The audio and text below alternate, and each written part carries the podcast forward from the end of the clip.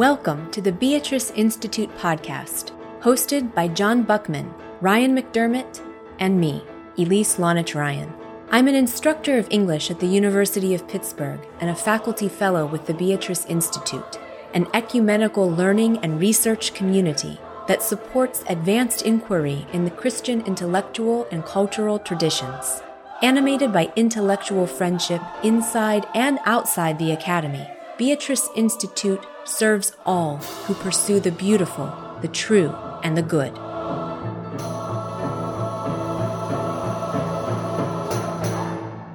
My guest today is Natalie Carnes. Natalie is a constructive theologian who considers how Christian doctrine might help us navigate the complexities of modern life.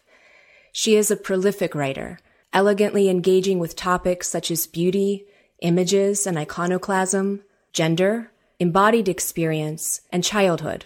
Her books include Beauty, a theological engagement with Gregory of Nyssa, Image and Presence, a Christological reflection on iconoclasm and iconophilia, and her most recent book, published in April of this year, Motherhood, a Confession. Natalie is Associate Professor of Theology in the Religion Department at Baylor University, and she is an affiliate faculty member in Women's and Gender Studies. Natalie, welcome to our podcast. Thank you, Elise. I'm really happy to be here. So the Beatrice Institute claims friendship with all who pursue the true, the beautiful, and the good. And your own work across your corpus engages with beauty. So I think we should just go for it from the beginning. What is beauty? oh, good. You're starting with the easy questions. Exactly. well, in the, in the Christian tradition, one of the most important ways of capturing beauty's significance is as a name for God. Beauty is one of the ways that Christians have named and approached God over the centuries. And that was the tradition that I was most interested in entering into with my first book, I call it Beauty, a theological engagement with Gregory of Nyssa, who's a fourth century theologian who was in that tradition of naming God as beauty. And I was interested there in exploring what does that name for God have to do with our own experiences of the beautiful? And what does that mean for where we perceive beauty and what the significance is of those sites of beauty are? Right. So how did you find your way to beauty as a theological concept? Was it Gregory's writing or was it something, as you mentioned, in our contemporary lives that drew you into that idea? Well, kind of both. I mean, I had a, a backwards education as an undergraduate and that I began my education with a lot of postmodern theory and critical theory and hermeneutics. And then by my senior year, I finally read Plato for the first time. And somewhere in between those those two poles of my education in undergraduate, I read Gregory of Nyssa, and I was reading Gregory of Nyssa at the same time that I was reading Stanley Cavell, and I was reading a bunch of hermeneutes interested also in aesthetics. And I noticed this real interesting resonance in how both sets of thinkers, both Gregory and other ancient thinkers, as well as these postmodern thinkers, spoke of beauty and aesthetics in ways that were similar, but also strangely different. And the way that Gregory spoke about beauty in his text that I first encountered, The Life of Moses, was as something that calls to you and summons you and has this this personality really that beauty was a, a person to him and it just struck me and i remember uh, my teacher at that point had us each week we had to write among other things like a set of questions that were provoked in us by the text and so one of the questions i wrote was just a very simple question what does Gregory mean by beauty? And he picked up that question in lecture and he was like, well, you know what? In some ways, this is just the question. And those kinds of experiences can be very formative for undergraduates. It was for me. And so I decided, well, if he thinks this is an important question, I'm just going to stay with it. And the question sort of just sat with me for a while as I went pursued further graduate work. And I ended up coming back to it to think, well, what, what is this that Gregory of Nyssa means about beauty, and how does this fit and not fit with the way that I've been reading about beauty in these other texts and with my own encounters with beauty? Because I've also been interested in theology and the arts, and for part of my graduate period, I, I worked in a museum, and so I was interested in really thinking all of these things together. And that's fantastic. I mean, that's really interdisciplinary work. And I also think what you say about a question calling you is in so many ways the Christian vocation that we're called to quest and journey into something that's fundamentally unknowable. We're always asking these questions. And I, I also appreciate your engagement with postmodernism because my own experience in graduate school I had a cohort of friends. We all showed up in a grad program. We all happened to be Christian, but we were all really interested in theory. so we tried to bring these things together. And there was a real turn with Cavell and with thinkers like Zizek and Badiou to kind of bring these ideas of Christianity and postmodern theory together. And I have to confess, beauty though for me was until very recently, and in fact, until I read your work, not something that I ever thought I was interested in. And part of the reason is in literary studies, and I taught for a while at an art and design college. Beauty is not on the menu. It is not a critical category that anybody is interested in interrogating. And why not? Why are we so down on beauty? How did it get a bad rap? That's a great question. I think that there were there were a number of things. There were, especially in the 20th century, there were the sociologists like Bourdieu pointing out the ways that our perceptions of beauty are so bound up with class. There was the infamous example of the Nazis and their own sort of pursuits of beauty and supports of the arts, and so this recognition that beauty can be caught up in all kinds of moral depravity. There's also just the way that beauty became caught up with consumption and with the way that womanhood is marketed to women in terms of a particular way that they want to look, such that beauty means sections of drugstores and magazines that tell you how to look. So it began to be a kind of frivolous category, something that doesn't take you into the serious things of the world, but can be a distraction from them, and even worse, be a cover for our worst moral impulses.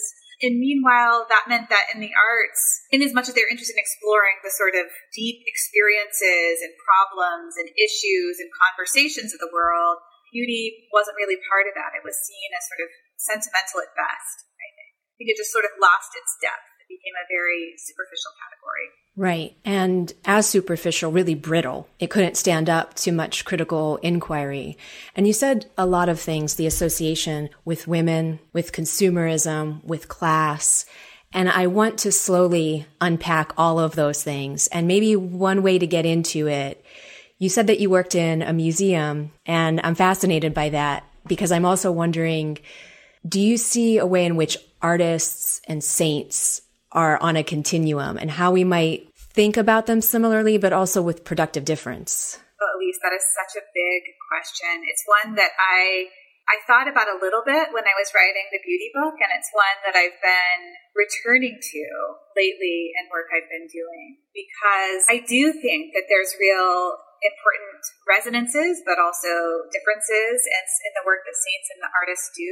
Uh, one of the things that artists are doing is in the, in the way that they're making their art, they're devoting themselves to this object that's apart from their own ego. And in that sort of devotion to the good of the object and to what it is, what kinds of demands this artwork is making on them, art becomes a kind of aesthetic practice that has similarities to the ascetic practices that saints undergo. And one of the things that I've been thinking about recently is how the emergence of art in the Christian tradition and the emergence of asceticism kind of came together. And uh, you can see the way both are yoked in this interesting logic of witness and in you, see it, for example, in Paul in his letters to the Corinthians and the Galatians, presenting himself as this icon of Christ crucified through the text. And then you have other hagiographers and iconographers who then also pick up on this idea of icons as witnesses to Christ, and um, hagiography sort of presents both the text and the saint as an ascetic object that mediates Christ's presence. And and then you see this even more with the life of Francis and the sort of art that it generated immediately after his life in the, in the Middle Ages. So today, obviously, that idea of art as witness doesn't work in the same kind of way because our object of most art is not Christ or God.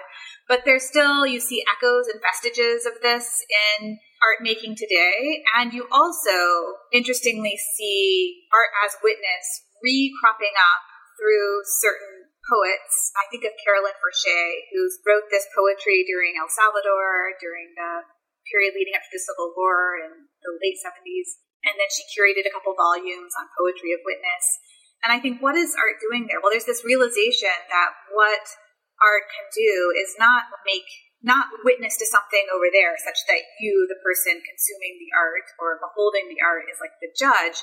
But art is a kind of evidence of deep violence or suffering that's happening such that you the beholder of the art are not the judge. You're the witness. Your act of reading your act of beholding is an act of witness to what it is that's happening there.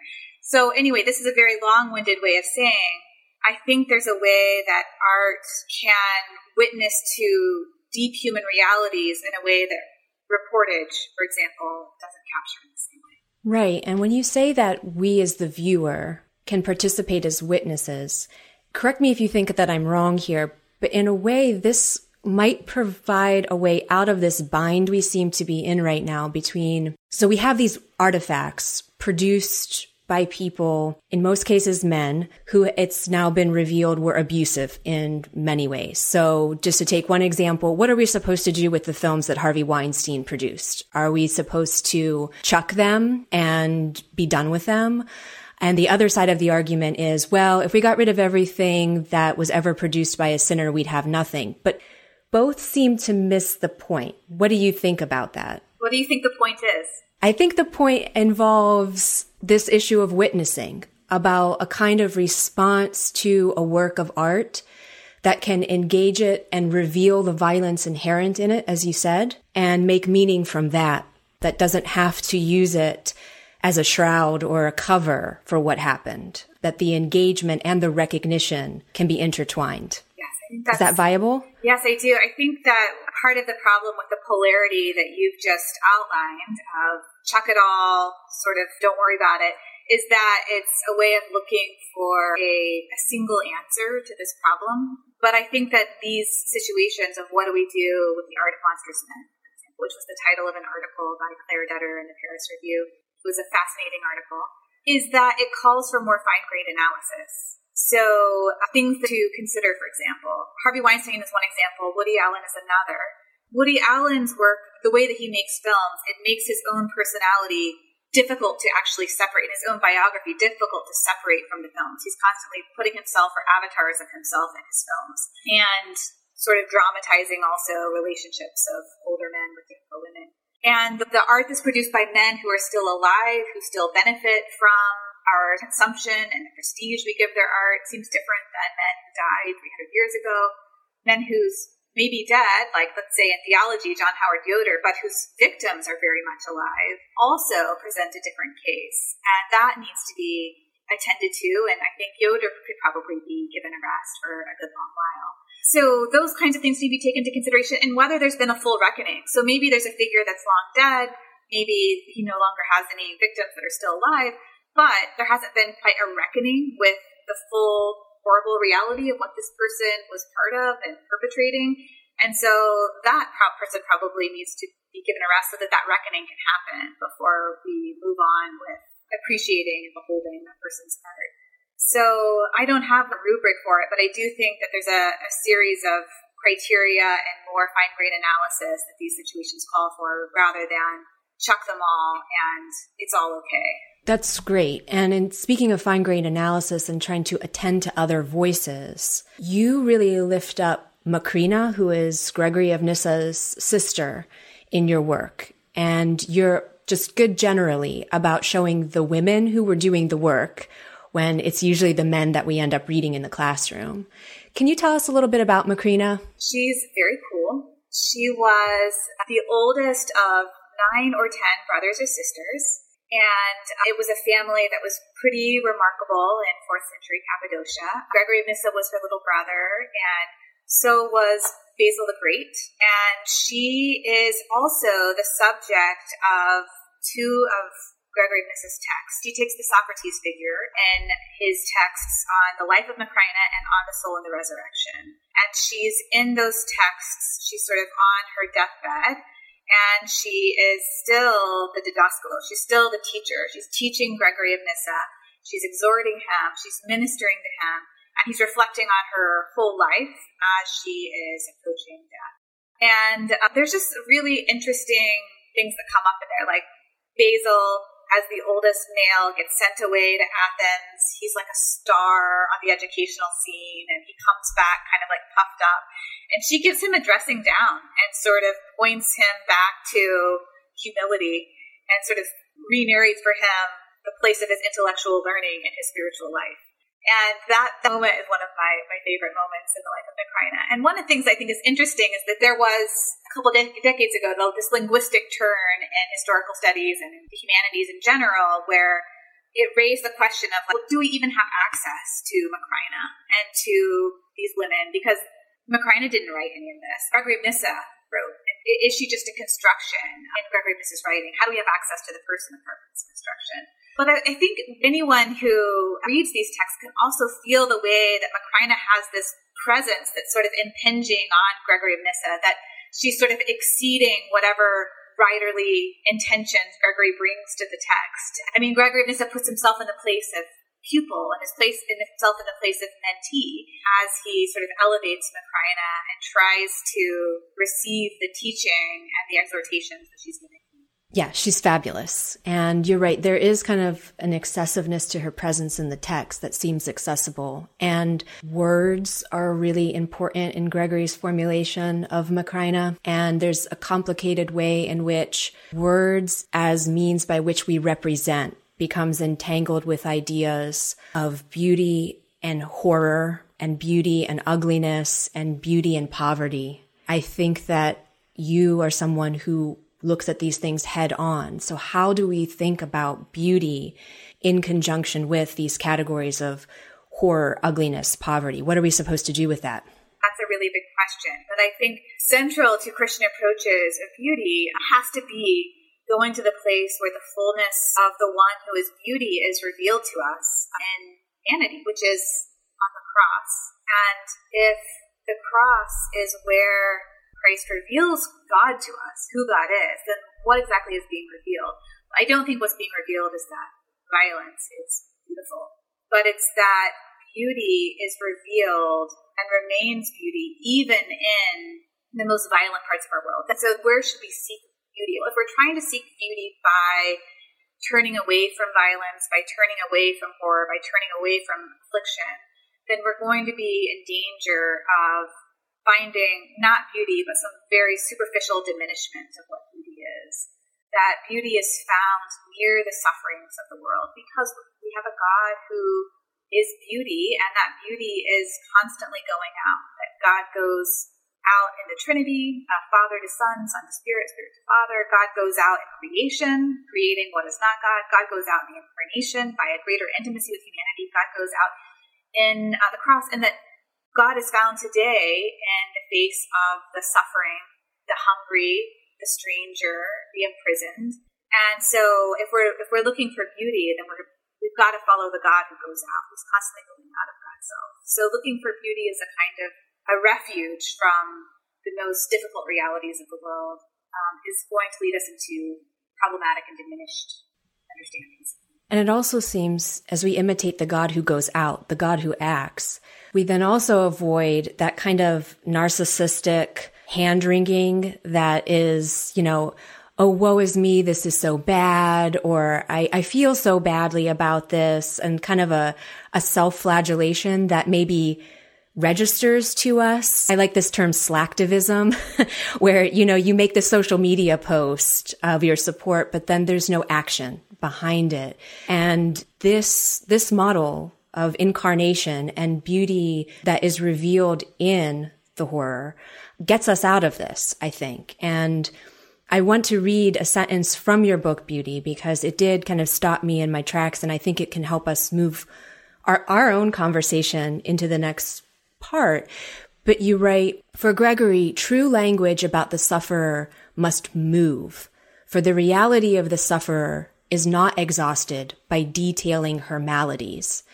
And part of the reason I was stopped by this, that language, true language about the sufferer must move, reminded me of a preface that Toni Morrison wrote to a later edition of The Bluest Eye.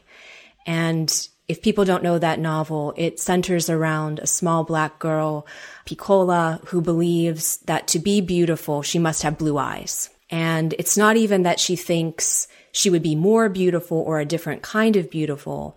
She believes she's fundamentally ugly because she is black.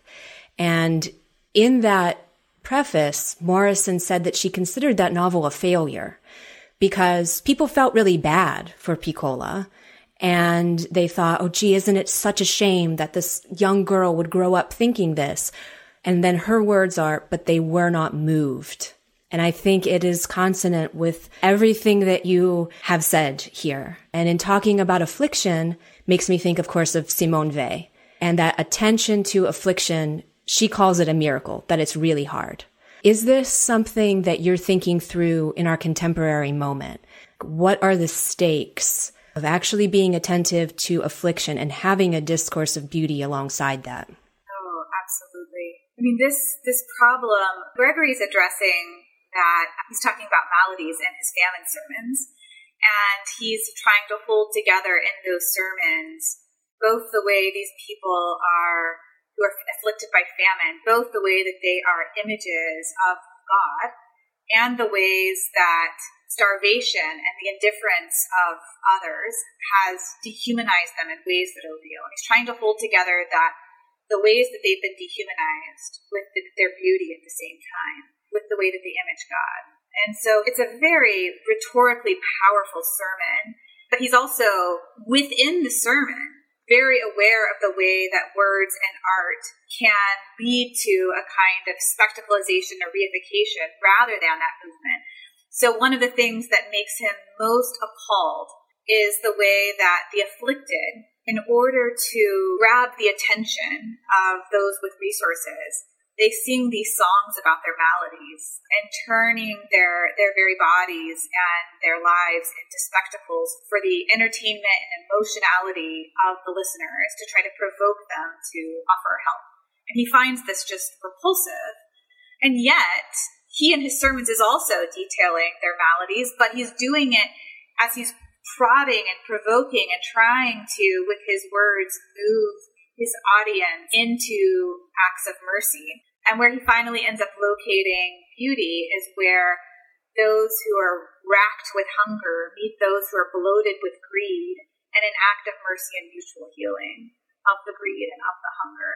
I think another person who's also really good on this very issue you're talking about of slacktivism, although you wouldn't have known that word, is Augustine, who in his confessions talks about going to the theater and like you see something really sad and then you feel sad about it. And then you feel this kind of moral pleasure with yourself for your capacity to feel sorrow at the right thing. He's like, but that's not that's not mercy. That's not actual love for those in need because mercy resolves in a kind of activity of care. And there's no activity of care there. There's just a kind of feeling. There's just a spectacleization. And it's something that I think a lot about. I don't think that there's a way of ever protecting yourself against that, right? Because it's always going to be a kind of danger because feeling sorrow is an important part of the movement of mercy. The problem is that when we think that it's the entire part or when we sort of stop with it, feeling of sorrow is supposed to be a provocation to action, an invitation to action. It's it's not the fullness of mercy, and to the extent that we let it be or we be satisfied with it, we end up training ourselves into a false mercy, which is one of Augustine's critiques of theater.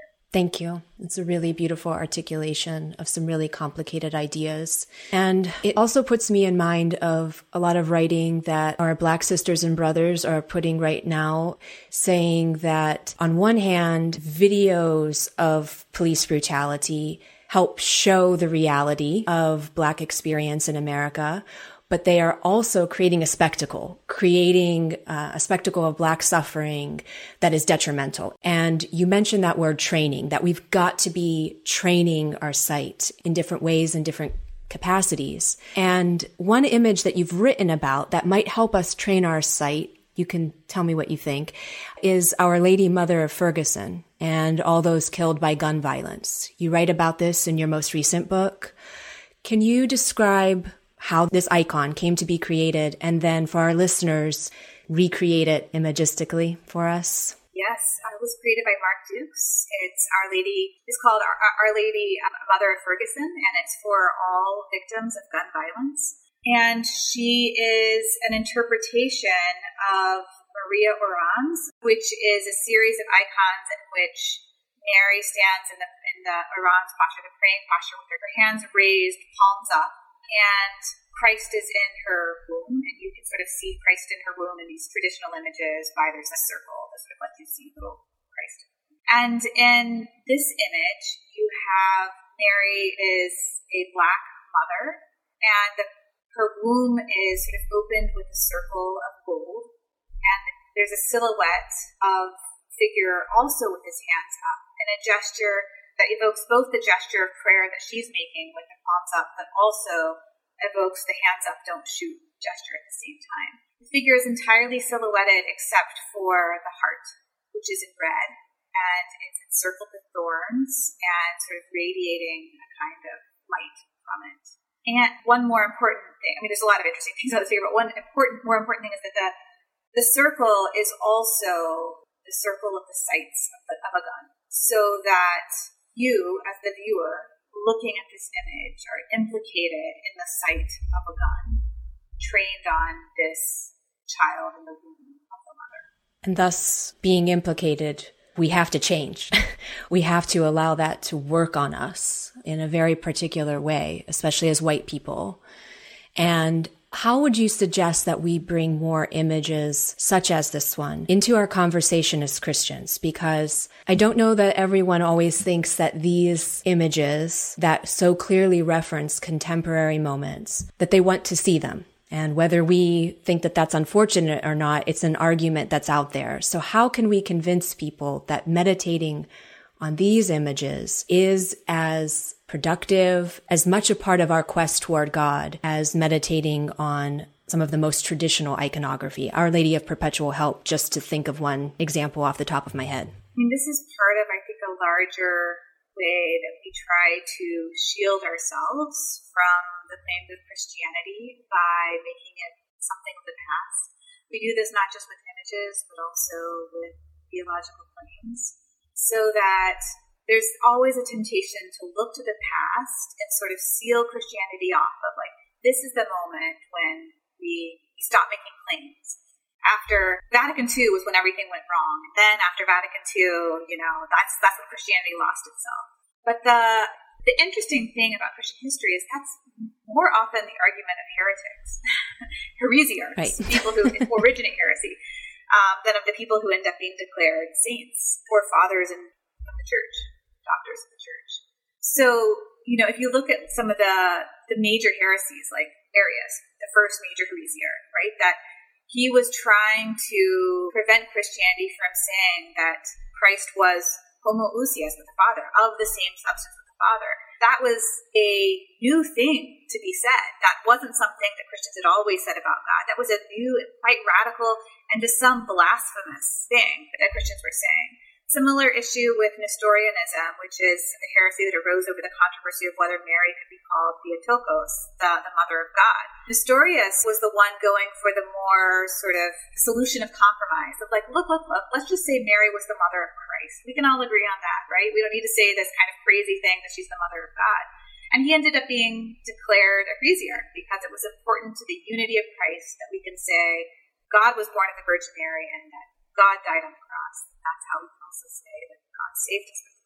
So I think the scary thing about Christianity is that the Holy Spirit is, doesn't stop at a certain point, but the Holy Spirit continues to work through the church, making claims on us, calling us to believe new things, and that this attempt to only look at traditional images can also be an attempt to shield ourselves from the ways that the Holy Spirit is making claims on us to change our lives here and now. Right. Thank you again. You reference in many of your works womanist theology, and this might be a new term for some of our listeners. So, can you give a brief definition of womanist theology and then maybe given our moment right now, we're all trying to reckon with the systemic racial injustice in the United States and how to act more justly in the future. So are there womanist theologians that we should be reading right now and paying attention to? Yes. So womanist theology began with a critique that black women were making of feminist theology, which is look, feminist theologians, you have recognized the ways in which theology has been covertly sexist by taking into consideration the experiences and bodies of of uh, men without recognizing that, thinking you were speaking in universal voice. You've pointed to the ways that women have been excluded from that. But in your own theologizing and feminist theology, you have been inattentive to the ways that your theology is informed, not by women's experience, but by white women's experience. And let us point you to the ways that that that the history of white women is implicated in violence and oppression towards black women. So some of the first voices, Jacquelyn Grant, Dolores Williams, Katie Cannon, they carve out this new field of womanist theology. And it's continued to be a really vibrant field of thought, but especially in the last several years, the field has just exploded with all of this new energy and these amazing voices. You have people who have been doing this for years, like Townes and Fletcher and Shawn Copeland, and you also have a number of new voices, Amy Atkins Jones and Kelly Brown Douglas, who are writing in a way that brings theological categories and Black women's experience together to illumine the theological social realities of our time. And while we're thinking about what it means as a woman to confront tradition and to rethink it in some ways, that's really what your most recent book, Motherhood, is attempting to do. And I, I have to say, I, one of the things, of the many things I was so impressed by in this book, and I'm going to gush for a moment because it's one of my, one of my new favorite books, but you took in Augustine, uh, and I'll let you say more about why Augustine in a moment, but you took him in so entirely. I see how grounded you are in his thinking and even in his style, in his rhetorical style. But what comes out is entirely your own. It's this truly beautiful. And I, I'm saying that very seriously given our conversation piece. So can you explain for us what brought you to this project and why did you choose to structure it as you did? For a while, I've been wanting to write a work of theological anthropology centered on children, in part because I'd gone through this religious education program that was influenced by Maria Montessori. And she has this really interesting and important conviction that children and adults are two poles of humanity. And it's a simple observation, but for me was really powerful because we tend to think of children as like many adults or, or adults in formation that they're like human beings who haven't quite gotten to their to their end yet. Our end is to be adults. And Maria Montessori was sort of like, no, children aren't just sort of inadequate adults. children are, represent their own pole of humanity. And I thought, well, that's obviously true. She has all of these ways of pointing to how children are differently oriented in the world. And if that's true, we really need to take that more seriously in theological anthropology, right? That we need to be doing theological anthropology that's attentive to this whole other pole of humanity and what it reveals about who we are. And so I wrote a little bit on this. I wrote an article, and some of my friends, my children's friends' moms were like, "Oh, well, can, can we read that article?" Because my kids go to a Montessori school, so they're interested. And I was like, I don't think you want this academic article uh, that's engaging contemporary work in systematic theology. But then I thought, why not write something that's for women like this who are so thoughtful about their own sort of motherhood and their place in the world and their life with their children. Why not write something for them? And at the same time, I've been teaching Augustine's Confessions every semester, so it's been in my head. But it was, it was eventually it was my husband who was sort of like, don't just be in conversation with Augustine. Why don't you more explicitly model after him? And so that led to that project of trying to write in conversation with and modeling on Augustine's Confessions. But of course, because the story was different, then the form ended up being different as well. I mean, in the beginning, I had this intuition that the story would be different because the central dramas were different. Augustine's Confessions, his drama is for his divided will to become whole. So it's a drama of two wills becoming one. Whereas parenthood, the central drama, as, as I've experienced it, is one will struggling over time, learning how to become two, how to birth this other will into existence and give it the space and the nurture that it needs to become separate from.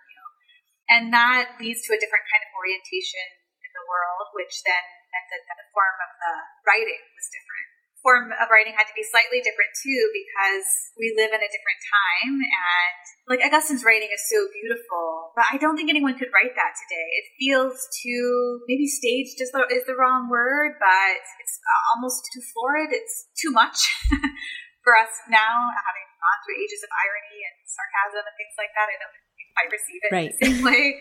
So it's actually the book that I've written most quickly, but then spent the most time revising. I think I, I spent much more time revising it than I actually spent writing it. That's fascinating. And I actually have a lot of questions for you about writing this book, but I'd love it if we could hear you read from the book because I think for our listeners, having a sense of your style, precisely these things that you're discussing. The excerpt is from your chapter on suffering and you're trying to work through really layers of when do you allow your daughter to suffer?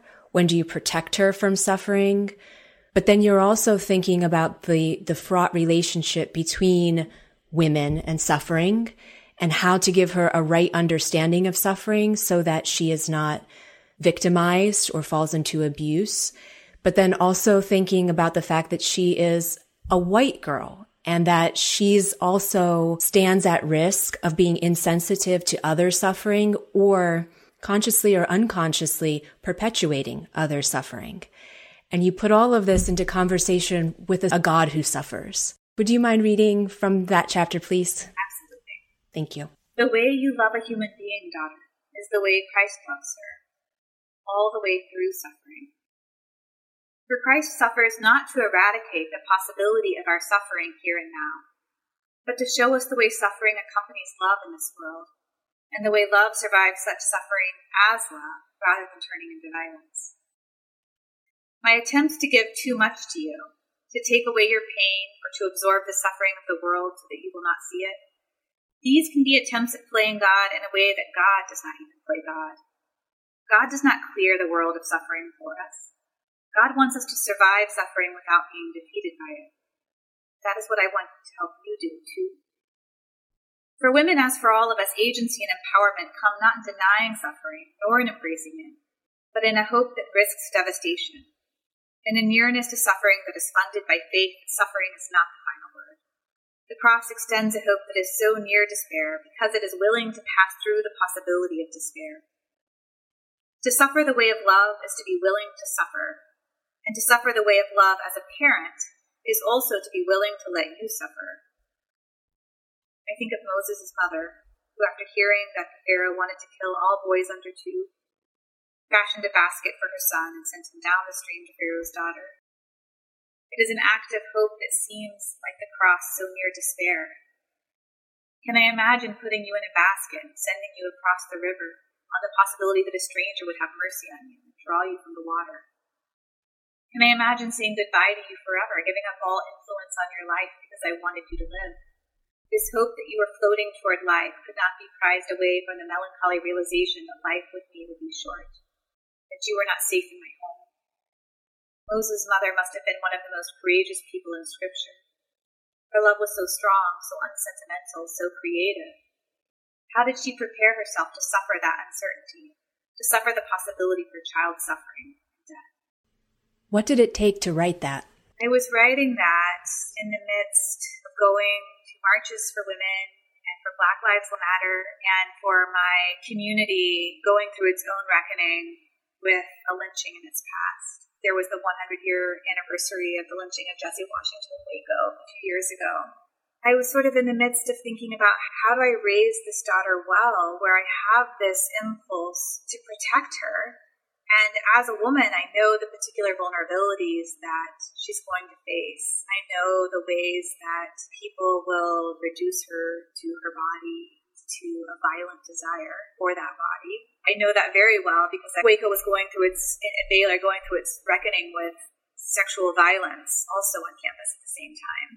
And I was teaching feminist theology. And so my class was filled with students, which I didn't expect, who were in that class not because they were looking for a class on theology as much as because they were looking for a class on feminism as a way of healing from different incidents of sexual violence. It was striking to me how many of them were suffering from that and how much that marked the class, marked their ability to participate, marked the kinds of conversations that we had. So I was seeing all of this on the one hand and sort of projecting what is it going to be like to watch this small thing grow up into the world? What kind of world am I sending her into? And then also seeing the way that fear of violence can be another occasion for perpetrating violence. And this is unfortunately the story of white women in the South, especially. That the story of the lynching of Jesse Washington, like the stories of so many lynchings, are bound up with a kind of pretext of chivalry invoked at some kind of indignation of what was done or supposedly done toward a white woman. And while we don't have those kinds of lynchings anymore, we do have ways of trying to protect our children that end up disadvantaging other children, particularly protecting white privileged children by, for example, we have failing public schools. So we can either choose to try to send our children there and work to make the system better, or we can say, I'm not going to subject my child to that kind of school day, and so I'm going to send them to a better school. And then what happens to the children who don't have the privilege of being able to live like that? So I was starting to see in my daily life the way that all of our ordinary decisions can add up to ways of trying to either expose our children to suffering that children should be exposed to, or protect them from suffering in a way that more deeply exposes other children to suffering and also is terrible for their own soul to be insulated from the suffering of the world in this kind of complete way. And part of what it is as a parent that I find so difficult is that you're constantly trying to negotiate what kind of suffering do I need to ask my child to suffer and what kind is not appropriate. And that's not a, a question that you ever answer once and for all because at each stage there's more and more. And I think that question could be a way of holding your children away from racism. And I think one of the really interesting things about the moment that we're in now is that a lot of people pointed out the way that racist thought and white supremacy it takes root in the imagination very young. So I've seen a lot of resources going around the internet right now, social media that are here's anti-racist resources for children at a very young age, and here's ways of trying to expose them. And so I'm really grateful for people who are helping all of us introduce our children to difficult conversations at an appropriate age. I wonder too if you think from writing this book that having more conversation about a God who mothers, about Mother God, and describing God's love as a mothering love. Actually, I found a, a, quote from your first book, Beauty, in which you say to locate the self in a journey of mother becoming. So I, I loved the arc of your thinking, the consistency and the precision of it do you think we should be talking more about God as mother? And what can that give us in this moment? Absolutely. I think one of the features of our theological language, our images, is that they're constantly in danger of sedimenting and desiccating so that we forget what they're doing is taking us into a reality that always exceeds them. And one of the things that happens then is that our language about God using he and father and masculinist language exclusively leads us to actually think that God is male. So I always recommend, even to my intro to theology students, just as an exercise in exorcising our imaginations of idolatries, because of course we know God is not literally male, because God is spirit, God is neither male nor female. Try not using pronouns when you speak about God. Try introducing another set of images. So one of the ways that the mothering of God is important is because in the general Christian imagination, it's been kind of lost as a way of approaching God. And so it can be a way of reminding us first that God is beyond male or female or our understandings of what male and female, masculinity, femininity, what our constructions of what these things entail. The other thing is that it's obliquely throughout Scripture. I mean, you have not very many explicit images of God as a mother, though they are there, but you have the image of rebirth, of course, being central to the Christian story. And how are we reborn? Who are we reborn into? Well, God is our new mother of every childhood. And that's dramatized in baptism. And some baptismal fonts are in early Christianity were even in the shape of the womb to sort of dramatize the way that we're being reborn in the womb of God into a new childhood. Think that these images are there and drawing them out is really important. Well, you point out too that your daughters came to you as Christ comes to you, which is another really powerful moment from the book. And I think this gets back to what you said about thinking about children as children in theologically rich ways that don't instrumentalize them as metaphors or see them simply as little creatures on their way to adulthood. That's really powerful. And I want to ask too, you know, you have to be front and center in this book. You're present in your first two books. In the language of the Academy, those are your scholarly monographs. This is spiritual memoir. So there's issues of genre here, but you're doing something that is at once really theologically old and also very much every writer's concern. And that's point of view. Who's the I? Who's the you? There's always first person, second person, but there's a third person too. And I wonder, do you have a theology of writing? Do you think that the Trinity is involved in writing in any way? We don't have a theology of writing, but I see that we have a world filled with vestiges of the Trinity. One of the triadic aspects of the book, Motherhood, that I'm exploring was one of the shifts is that Augustine is addressing his confessions to God. God is the you of the confessions. But in the first part of my book, the you is not God, the you is my daughter. I'm addressing myself to my daughter. But in the turning towards the second half, what I try to explore a bit is the way the you of my daughter also can turn towards the you of God. And that to address myself to my daughter is also in some way to address myself to God. And that is, for me, less a theology of the Trinity and more a theology of creation that God is the creator of all things. The world was created from nothing, ex nihilo. And so the whole world is sustained by God and given to us by God, which is deeply important to Augustine's theology. And that means that to address ourselves to any part of creation can be a way of indirectly addressing ourselves to God. And, and of course, that can turn in more generative and destructive ways. But that was the triadic relationship I was interested in exploring in the book was this way that all creation can give us God.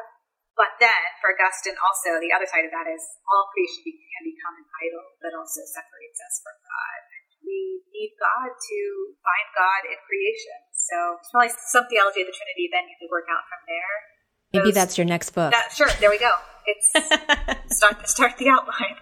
No, I mean, that was so helpful in many ways. I think of you as a writer's theologian because your sentences have meaning, they have rhythm, and it's clear to me that you really love language and also that you know many languages.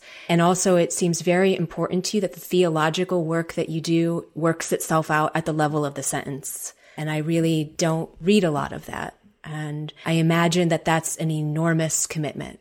So did you find in writing motherhood that having to shift your focus a bit and make yourself the subject in a way that isn't required of us of academics? We can have our interests, we can have our subjects, but we don't ever really get to be implicated, to use a term that we've been talking about this entire time. Was it hard to be implicated in your own writing? Yes. I mean, I was always aware of the way that this could just be a huge embarrassment. An embarrassment in multiple levels. An embarrassment because I'm exposing parts of myself that I'm ashamed of, but also embarrassing because I could be deceived and I could be writing all of this as a cover. And then that's that's an even deeper source of shame.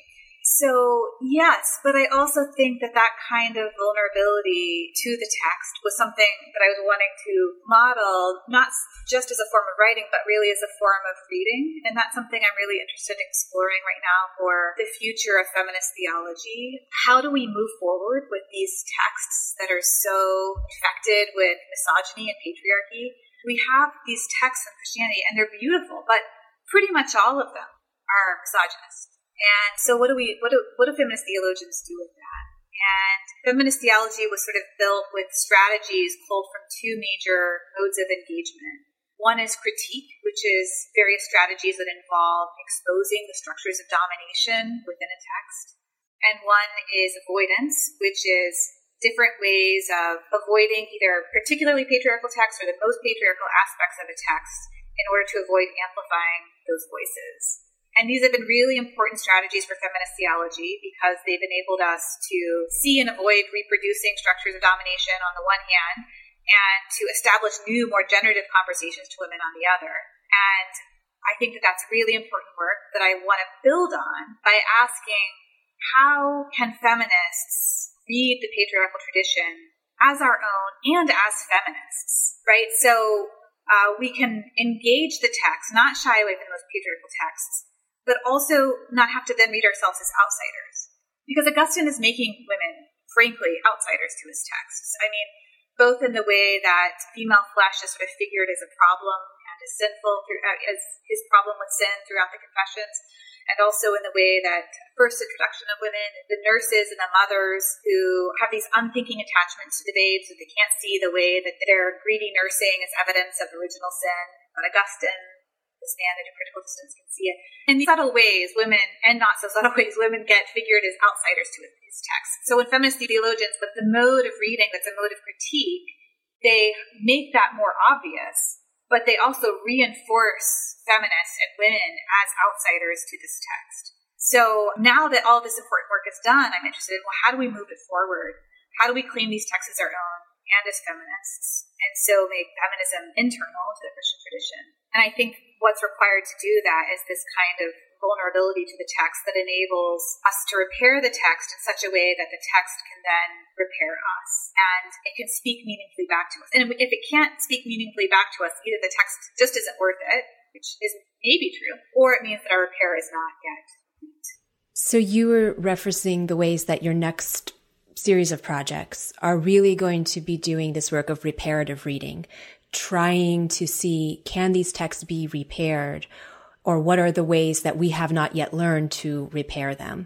So do you have a particular project in mind going forward to, to do this work? Well, I'm interested in a project that's first going to do a more attentive study of different feminist theological reading practices and see what it is that they've been able to accomplish. And then I want to start looking at what I see as a new forms of feminist theological writing emerging with Janet Martin Soskice' creative nonfiction, Sisters of Sinai, Elizabeth Johnson's Creation of the Cross, written in the form of an Anselmian dialogue, and four different feminist theologians writing novels. What is it that they're doing there? What is it they're accomplishing? What kind of relationships to the Christian tradition are they renegotiating with these new forms of writing?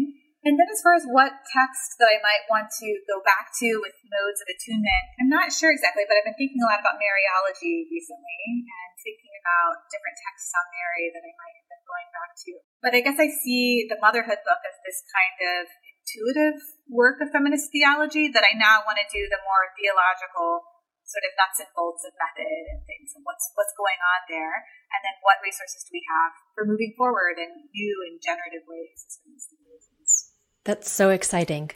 and I can't wait to see what comes of this. As I said, I loved motherhood, but I really like this idea that it can be both and. It can be both this intuitive project and you can do the categorical work that theology requires.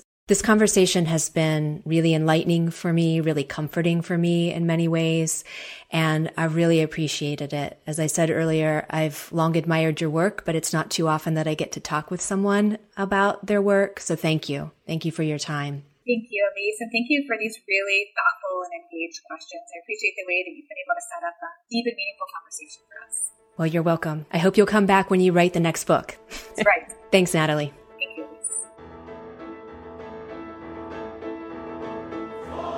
Thanks for listening. If you appreciated this episode, please rate and review us on your podcast platform of choice. We love to hear from listeners. Chat with us on Facebook, Twitter, or Instagram. You can also learn more about our programming at beatriceinstitute.org. That's Beatrice Institute, all one word, .org. And if you are a university student or faculty member in Pittsburgh and would like to be involved locally, check out our Fellows program and get in touch. This episode was mixed and mastered by Yellow Music and Sound. Until next time, I'm Ryan McDermott. Go with God.